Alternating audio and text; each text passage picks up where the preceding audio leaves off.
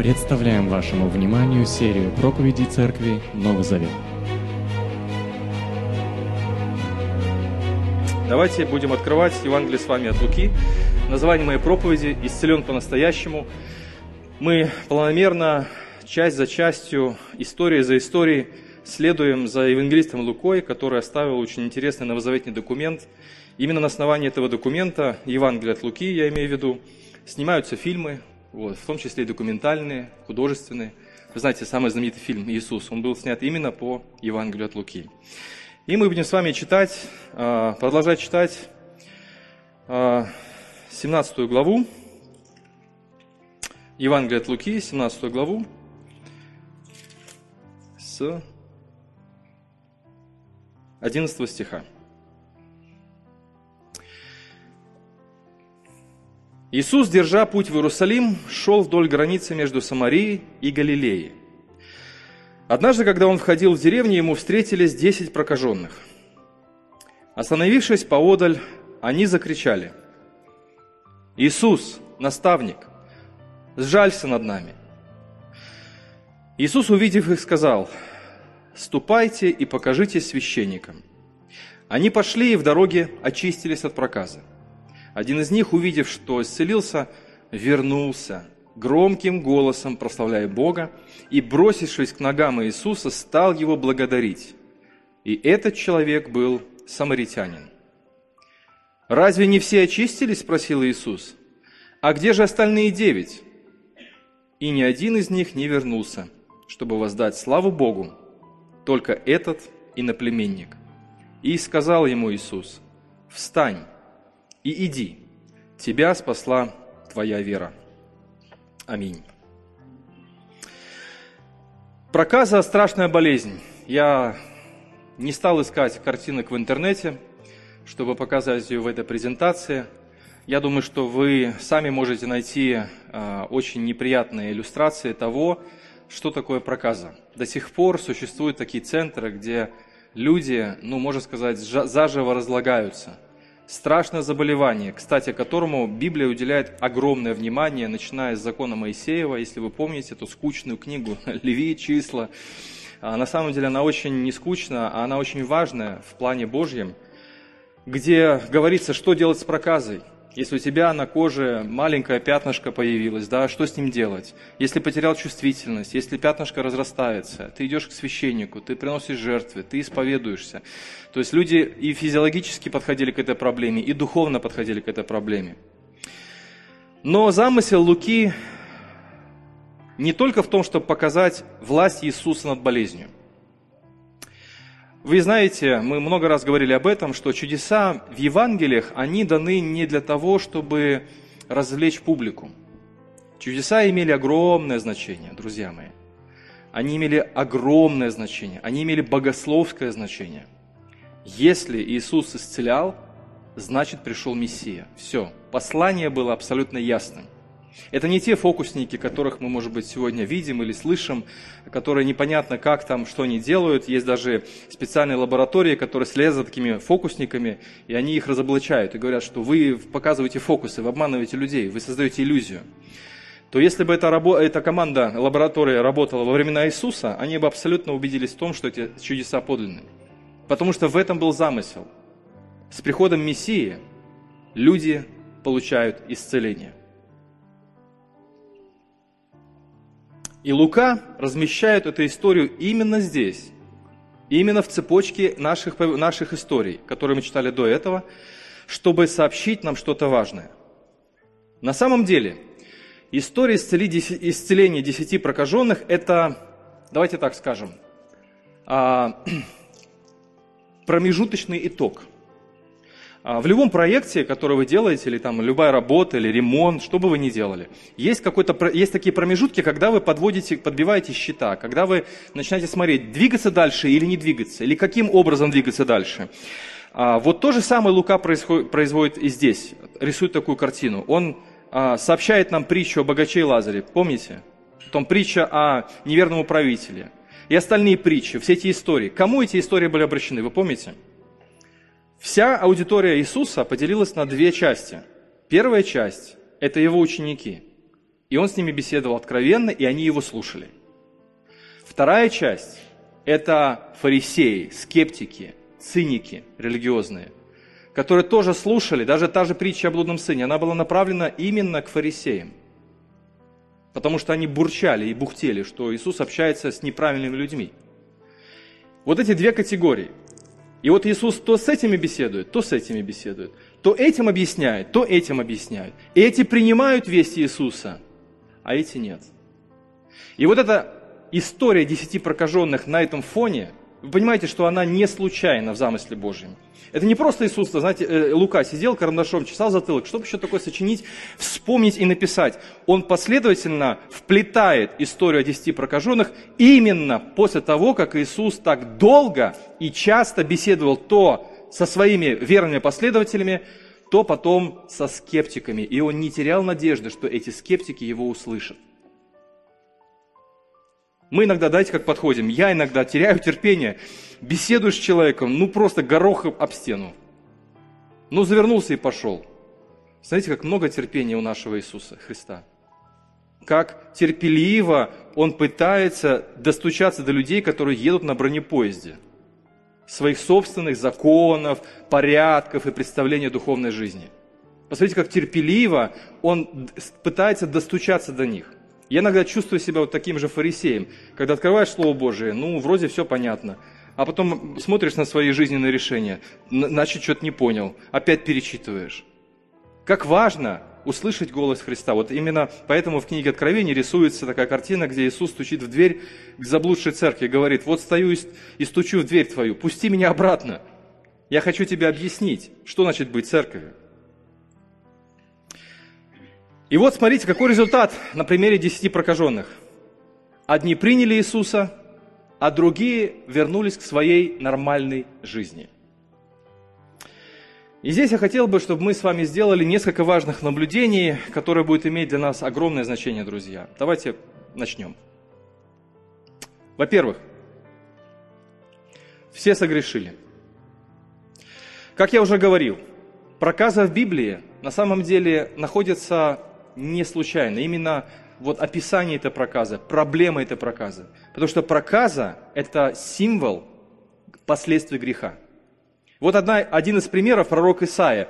Э, вы знаете, что Бог был так терпелив к своему народу, что вот этому беспутному, бестолковому народу, который вроде бы завет заключил, вроде бы они верят в него, вроде бы в землю обетованную пришли, вроде бы закон соблюдают, и все равно они находят лазейки, чтобы жить по-своему. И Он посылает пророков своих. И он посылает испытания народу своему. И он уже обложил их врагами и говорит, ну вспомните, ребята, завет, который мы заключали. Если ты не будешь соблюдать, то я тебя кружу врагами. То я выселю тебя с этой земли. То и храм будет разрушен. То и потеряешь ты детей своих. То будешь бегать по всему миру. Ну вспомни ты, ну вот понимаете, наша человеческая, извините за слово, тупость, ограниченность, черствость, жестокосердие – это главная проблема, с которой Иисус имел дело, когда Он сталкивался с фарисеями. И вы знаете, каждым из нас живет этот фарисей. Не хочется говорить, что мы фарисеи.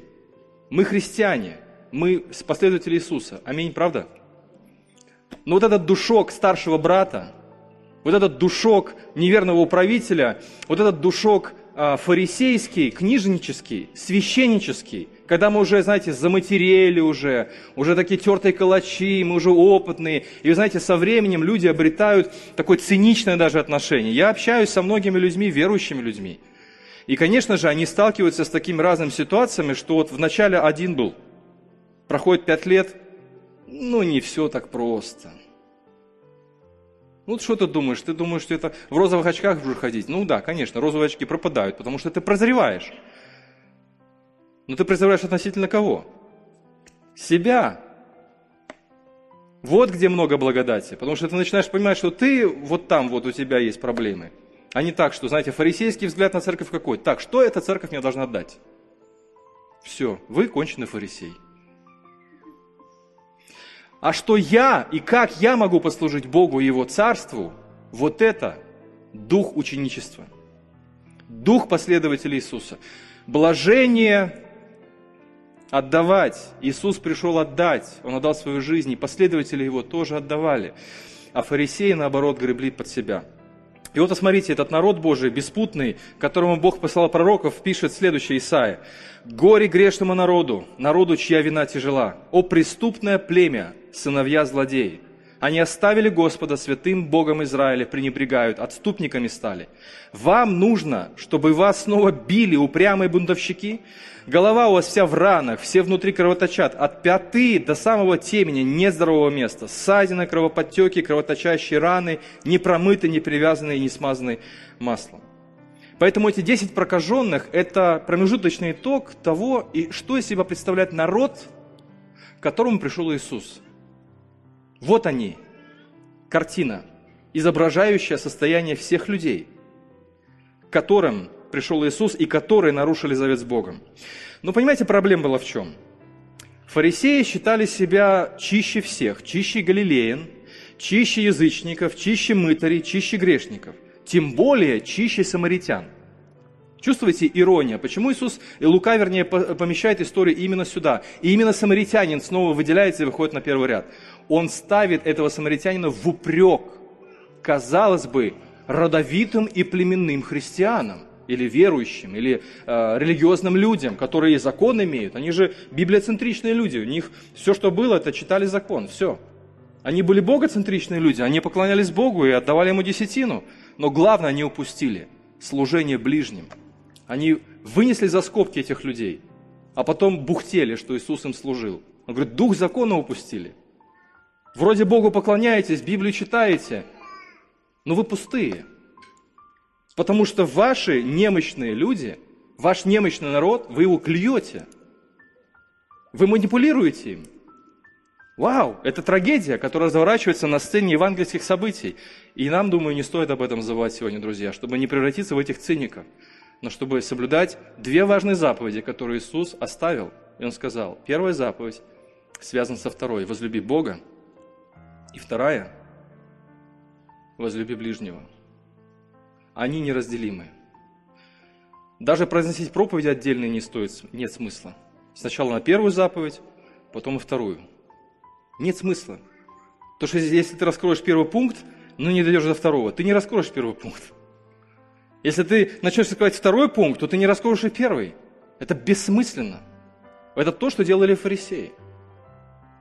Поэтому Иисус просто соединил в себе эти две заповеди. Он любил Бога всем сердцем горячо. Он проводил все время с Богом наедине, но он страстно служил ближним. Прокажены, прокаженные все. Это глобальная беда каждого человека, который выбрал жить без своего Создателя. И Павел доносит эту важную идею. Вот вы знаете, начало послания римлянам, первые три главы, он посвящает какой проблеме – Сначала согрешили язычники, потом согрешили праведные иудеи, а потом согрешили все. И вот эта фраза знаменитая «все согрешили, и все лишены сияния Божьей славы». Все. И ты, который бухтишь, и ты, который уже, не знаю, уже коснеешь в грехе. Все согрешили, и все лишены Божьей славы. Никто из этих прокаженных не может сказать, а я менее прокажен, а я более прокажен. Стадии болезни разные. Но болезнь-то та же самая – На теории-то ну, понятно, что все согрешили. Мы повторяем эти слова, например, когда нам нужно оправдаться. Ну да, все же грешные, ну и я тоже. Мы неправильно понимаем вывод Павла зачастую. Или забываем об этом, не видя своего буйного сердца. Особенно если мы праведно возмущены недостойным поведением других. Понимаете, какая вот ловушка? И мы сюда попадаем опять, в эту, в эту канву фарисейскую. Да, все согрешили, ну я как бы, ну а что ты от меня хочешь? А, вот это согрешил, а свои не видишь? Себя ты не видишь? Зеркало Божие, опа, поворачивается, ужасно, все прокажены. Все нуждаются в исцелении. Поэтому 10 прокаженных – это живая иллюстрация того, что все согрешили. И все нуждаются в помощи Божьей благодати. Второе. Важно. Бог хочет исцелить всех.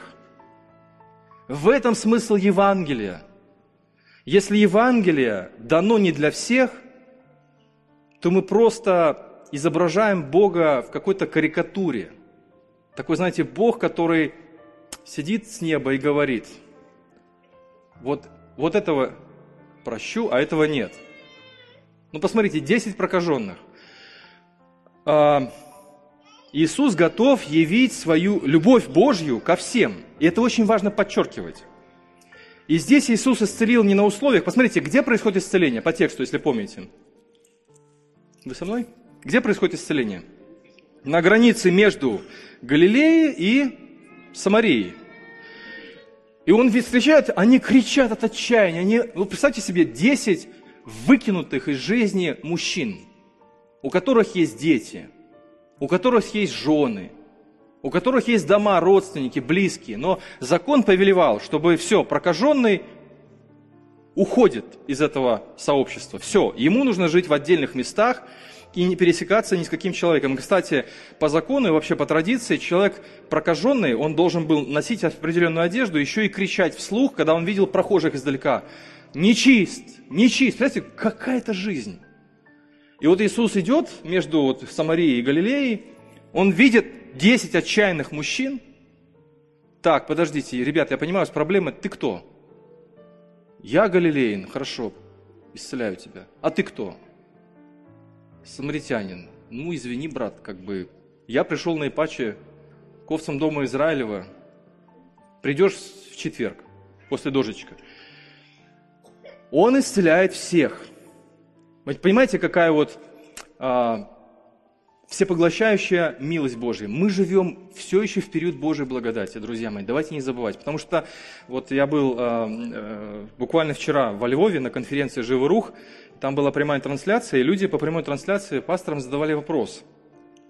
Ну а что делать, вот если грех наступает, вот везде мир, там тьма, вот это все, мусульманство, гомо, гомосексуалисты, вот телевидение, все. Слушайте, ну мы где вообще жили? Мы как будто из детского сада только вышли вчера. Ну все живут в грехе. Ну ничего же нового нету вообще. То, что мы слышим по телевидению в новостях, ну ничем ты нас не удивишь, потому что Экклесиа сказал, нет ничего нового под солнцем. Ну и в принципе, где церковь-то организовалась, в каких условиях? Там императоры такую жизнь вели, мама не горюй. Там такие сенаторы были, с мальчиками и с мужчинами спали. Там ужас был. И церковь родилась в эти времена, мрачные времена, о моральности. Ну же все согрешили, и все лишены славы Божьей. О чем мы говорим? Не надо бояться того, что грех наступает. Надо радоваться, что в этот мир пришла Божья милость. И вот Иисус смотрит на этих 10 отчаянных человек, которые уже все, и страдались, они уже все, они уже поняли, что они наломали дров. Он подходит, и он говорит, идите к священнику и покажитесь. И вдруг они понимают, что они, опа, и они вдруг незаметно стали чистыми.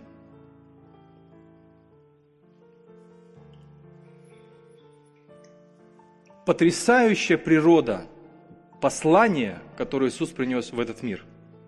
Буквально а, некоторые выдержки. Когда Иисус долго-долго говорит в Евангелии от Матфея, Матфей описывает его учение, и в конце концов его проповедь заканчивается словами «Придите ко мне все». Все придите, кто хочет. Дальше в Иоанна он пишет, такая, такая, «И того, кто приходит ко мне, я не прогоню». Мне в голову не придет, чтобы человек пришел ко мне с раскаянием, а я ему сказал, друг, извини, как бы ты тут в списках не значишься. Фейс-контроль не прошел. И Павел учит Тимофея, чтобы первая церковь молилась за каких людей? За наших. Болеем за наших, Динамо. О, наш в правительстве, молимся за него. Супер, надо молиться за наших в правительстве, там, дай Бог, чтобы было много умных людей, наших людей э, в верхах, чтобы законы хорошие тоже издавали, и правильные законы, чтобы нам с регистрацию давали с первого раза, уже третий раз шпуляют нас. Аминь, да, что, шпуляют или что давали? Понимаете, нужны такие люди, слава Богу, надо, чтобы была смелость, такое дерзновение, мудрость, чтобы была такая, Божья мудрость у них – молимся о том, чтобы были банкиры христиане, правда? Что-то вы не верите, да? Вот только Филиппа говорит «Аминь». Павел учит церковь молиться за всех правителей, за всех начальствующих, за всех людей, потому что Бог хочет, чтобы спаслись все. Если вдруг наше Евангелие включает всех, то, наверное, мы что-то не поняли. Десять прокаженных, Иисус исцеляет десять. Но возвращается один. Вот это интересно. Почему люди неблагодарны, так как остальные девять? Если эти прокаженные и дошли до священников, знаете, какой Иисус дает поручение? Иди к священнику и покажись. То есть я пришел не нарушить закон. Покажись ему, что типа у тебя все в порядке. То есть понимаете, что им надо было? Им нужна была вера. Ну как я пойду к священнику? Я, у него уже был позавчера, у меня проказа. Все, он подтвердил, у меня проказа. То есть фактически, когда они услышали от Иисуса, иди к священнику и покажись, они это восприняли верой, что они будут очищены. То есть они не просто не шли так, как вот я иногда бываю, а, еще забыл в этот кабинет зайти. Вопрос не в этом, вопрос в том, что они ему поверили. И вот девять пропадают, а один возвращается. Почему девять пропадают? Как вы думаете? Какие варианты у вас? Почему они не возвращаются к Иисусу? Наверное, обрадовались к своим родным, близким, обнять детей. Ну, счастье привалило. Понимаешь, ты был отторгнут, и вдруг ты... Вот, это одна версия, да? Ну, так должно быть. По факту, а, так должно быть. Это отношение, когда вот маленький ребенок, помню, зашли кому-то домой, и э, там увидел ребеночек там подарок себе на день рождения, там 5 лет, 6 лет. Он этот подарок в охапку, и ты ему до лампочки. Подарок у него – и он побежал в свою комнату разбирать его. Ну, детям это простительно, правда? Но когда речь идет о взрослых людях, и у них происходит в жизни исцеление, и причем оно происходит открыто, и человек улетает, вроде бы погруженный в свое собственное счастье, я подчеркиваю, в свою собственную вселенную, в свое собственное счастье, мне астрономия очень сильно помогла разобраться в том вообще, какая роль отдельно взятого человека, народа и Бога. Любите астрономию? Я, я про астрологию, кстати, говорю сейчас. Вы имеете, а то сейчас пойдете и скажете, он, он вам зовете учительница астрологии. Астрономия. Древние верили, что Земля статична, и вокруг них вертится Солнце. Но мы-то знаем, что даже некоторые сгорели на костре, их сожгли, за то, что они пытались переубедить вот этих вот горе ученых людей – когда наконец наука доказала, что да, действительно, не Солнце вокруг Земли вертится, а Земля, то есть все сразу стало на другие места. В совершенно другое отношение ко всему. То есть отсюда начали ступенька за ступенечкой открываться просторы Вселенной. Вот такая же беда, когда ты строишь свое собственное счастье, и ты считаешь, что Бог должен вращаться вокруг тебя, вот именно от этого счастья ты забываешься вернуться к тому, кто дал тебе это счастье. Мы все еще средневековые мракобесные люди, если считаем, что Бог нам должен – не Бог вокруг нас вертится, а Он задумал Вселенную так, что мы вертимся вокруг этого светила Божьей благодати. Вторая причина, какая может быть? Они получили исцеление, но предпочли жить так, как будто Иисуса все-таки не было в их жизни. Потому что они побеседовали со священниками. А мы знаем, что у Иисуса отношения со священниками складывались в итоге кто стоял во главе приговора смертного? Именно священнические э, аристократы. Когда последняя капля приговора была Иисуса? Когда Иисус вошел в храм с плетью и прогнал всех финансистов. И они поняли, все, вот тут наше терпение заканчивается. Они созывают быстро совет, принимают решение и его казнят. Потому что храм – это было главное средство добычи денег. Богатейшие прослойки олигархов – и большинство из них были именно священники. Садукеи, первосвященники и так далее. Не столько фарисеи, сколько именно священники. И вот они побеседовали со священниками, и, возможно, им объяснили, слушай, круто, что ты исцелен, но, знаешь, вот к этому типу не возвращайся, потому что он, он одержимый. Очень круто, что у тебя все сошло, но он одержимый. Вы знаете, что они были изобретательны. Они обвиняли Иисуса в том, что он одержимый, в том, что еще там, какие еще фантазии у них были что он делает это силой дьявола. Потом дальше евреи э, позже придумали, что он э, родился от э, того, что римский солдат изнасиловал Марию, и вот он родился, это смешанный... Вы понимаете, вот такие вот вещи. И вот они не вернулись. Мы не знаем по какой причине, либо по этой, либо по другой. Но они не вернулись.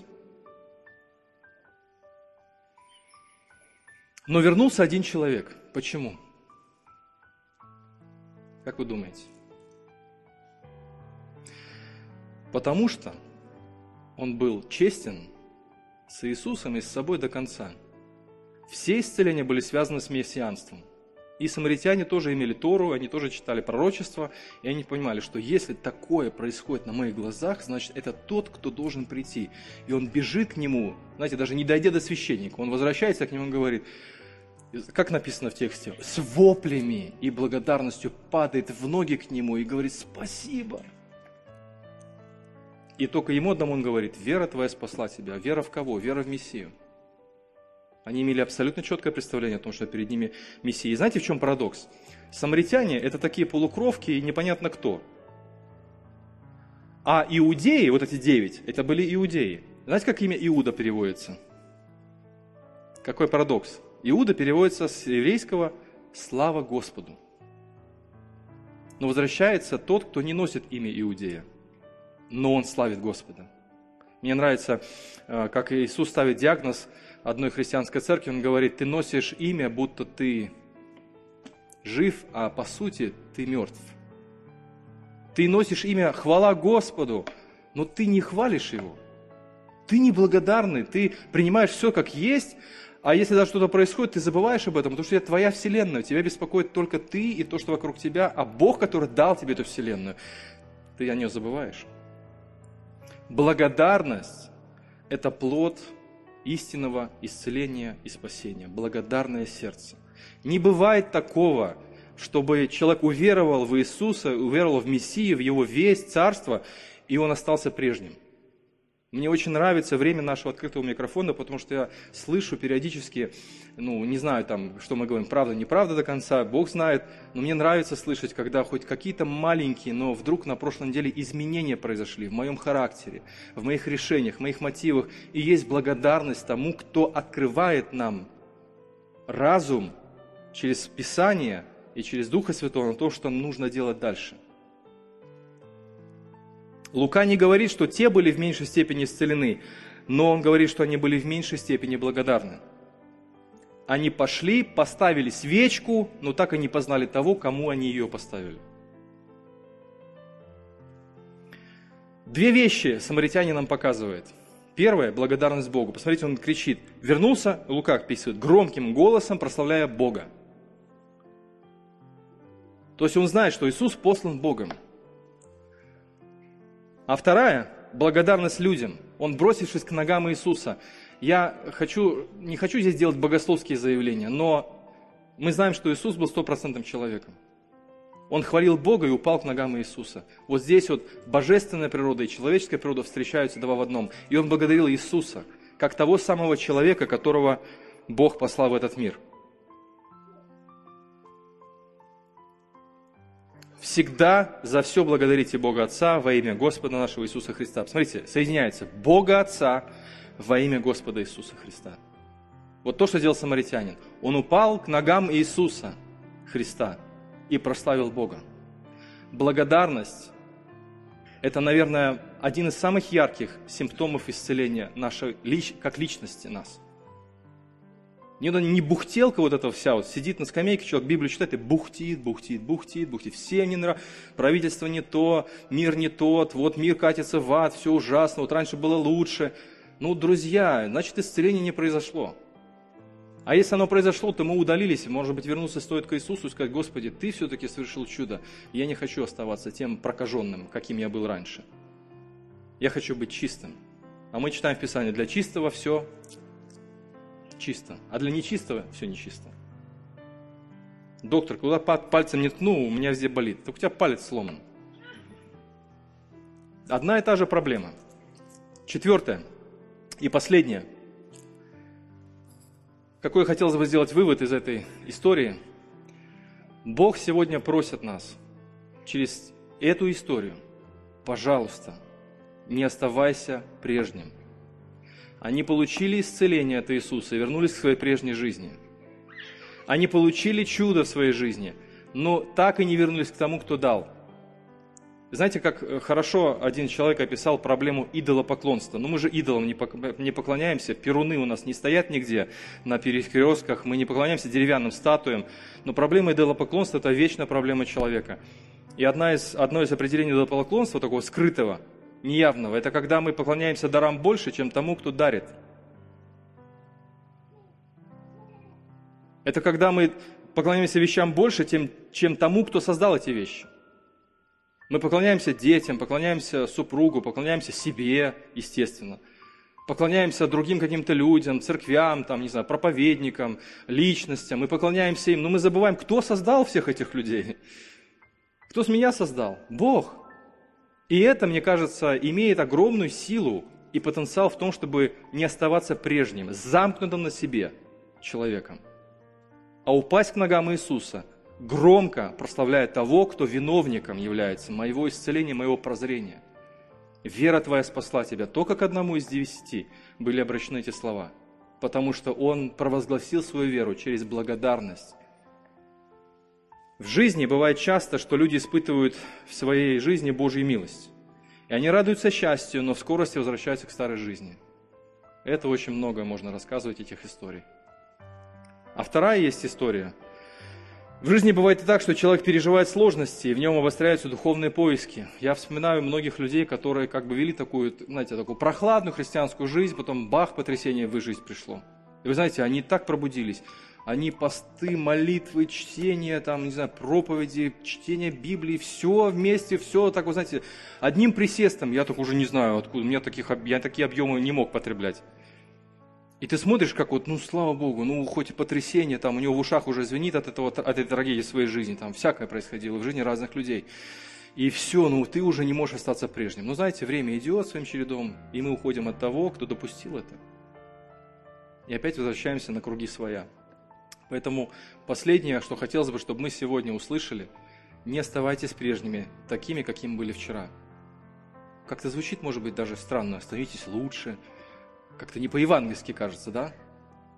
Но в этом-то смысл Евангелия – исцеление. А что такое исцеление? Это когда проблема устраняется. Жить, устремляясь вперед, Павел говорил. Я лечу к мишени, как стрела. Я забываю то, что было сзади, и хочу лететь вперед – не топтаться на месте. Или, знаете, есть такая, э, есть такая картина иллюзии прогресса. Знаете, как он выражается? В чем? Шаг вперед, два назад. Вроде движи, движуха, но надо назад. Поэтому каждый шаг, он должен быть действительно осознанный. Господи, помоги мне над собой работать, чтобы мое сердце не бухтело, а было благодарно. Чтобы я был благодарен Богу, чтобы я был благодарен людям. В прошлый раз мы говорили о том, помните, об этих слугах, которые что должны говорить? Если сделали дело, то говорите, мы, рабы, ничего, недостойные, мы должны сделать то, что сделали. Опять-таки, этих слова мы лишаем благодати. Знаете как? Вот человек подходит нам говорит, ой, спасибо большое, ты такой классный, ты так вот ободрил нас. А мы такие ему, отойди, я раб. Я сделал только то, что должен был сделать. Знаете, что мы сделали? Мы просто перевернулись с ног на голову то, что Иисус хотел. Он хотел, чтобы эти слова про себя произносили. В тишине. А вслух сказали спасибо. Потому что человек благодарный. Пусть будет благодарный. Пусть радуется. Нужно быть благодарным. А про себя говорить, что да, я раб, ничего не достоин. Чтобы понизить градус самолюбования. Пусть Бог благословит нас. Аминь. Помолимся. Наш Отец, благодарим Тебя за то, что Ты исцелил нас от проказа греха. Благодарим Тебя, что Ты снял с нас проклятие. Благодарим Тебя, что Ты прощаешь всех, кто тянется к Тебе, ищет Тебя, кто хочет к Тебе прикоснуться, кто хочет Тебя узнать. Мы благодарны Тебе, что в Твоем послании, в Твоей Евангелии есть все необходимое для того, чтобы человек обрел познание, обрел исцеление, обрел очищение, что Ты единственный источник познания милости, любви прощения, благодати. Молимся ради Иисуса Христа. Аминь.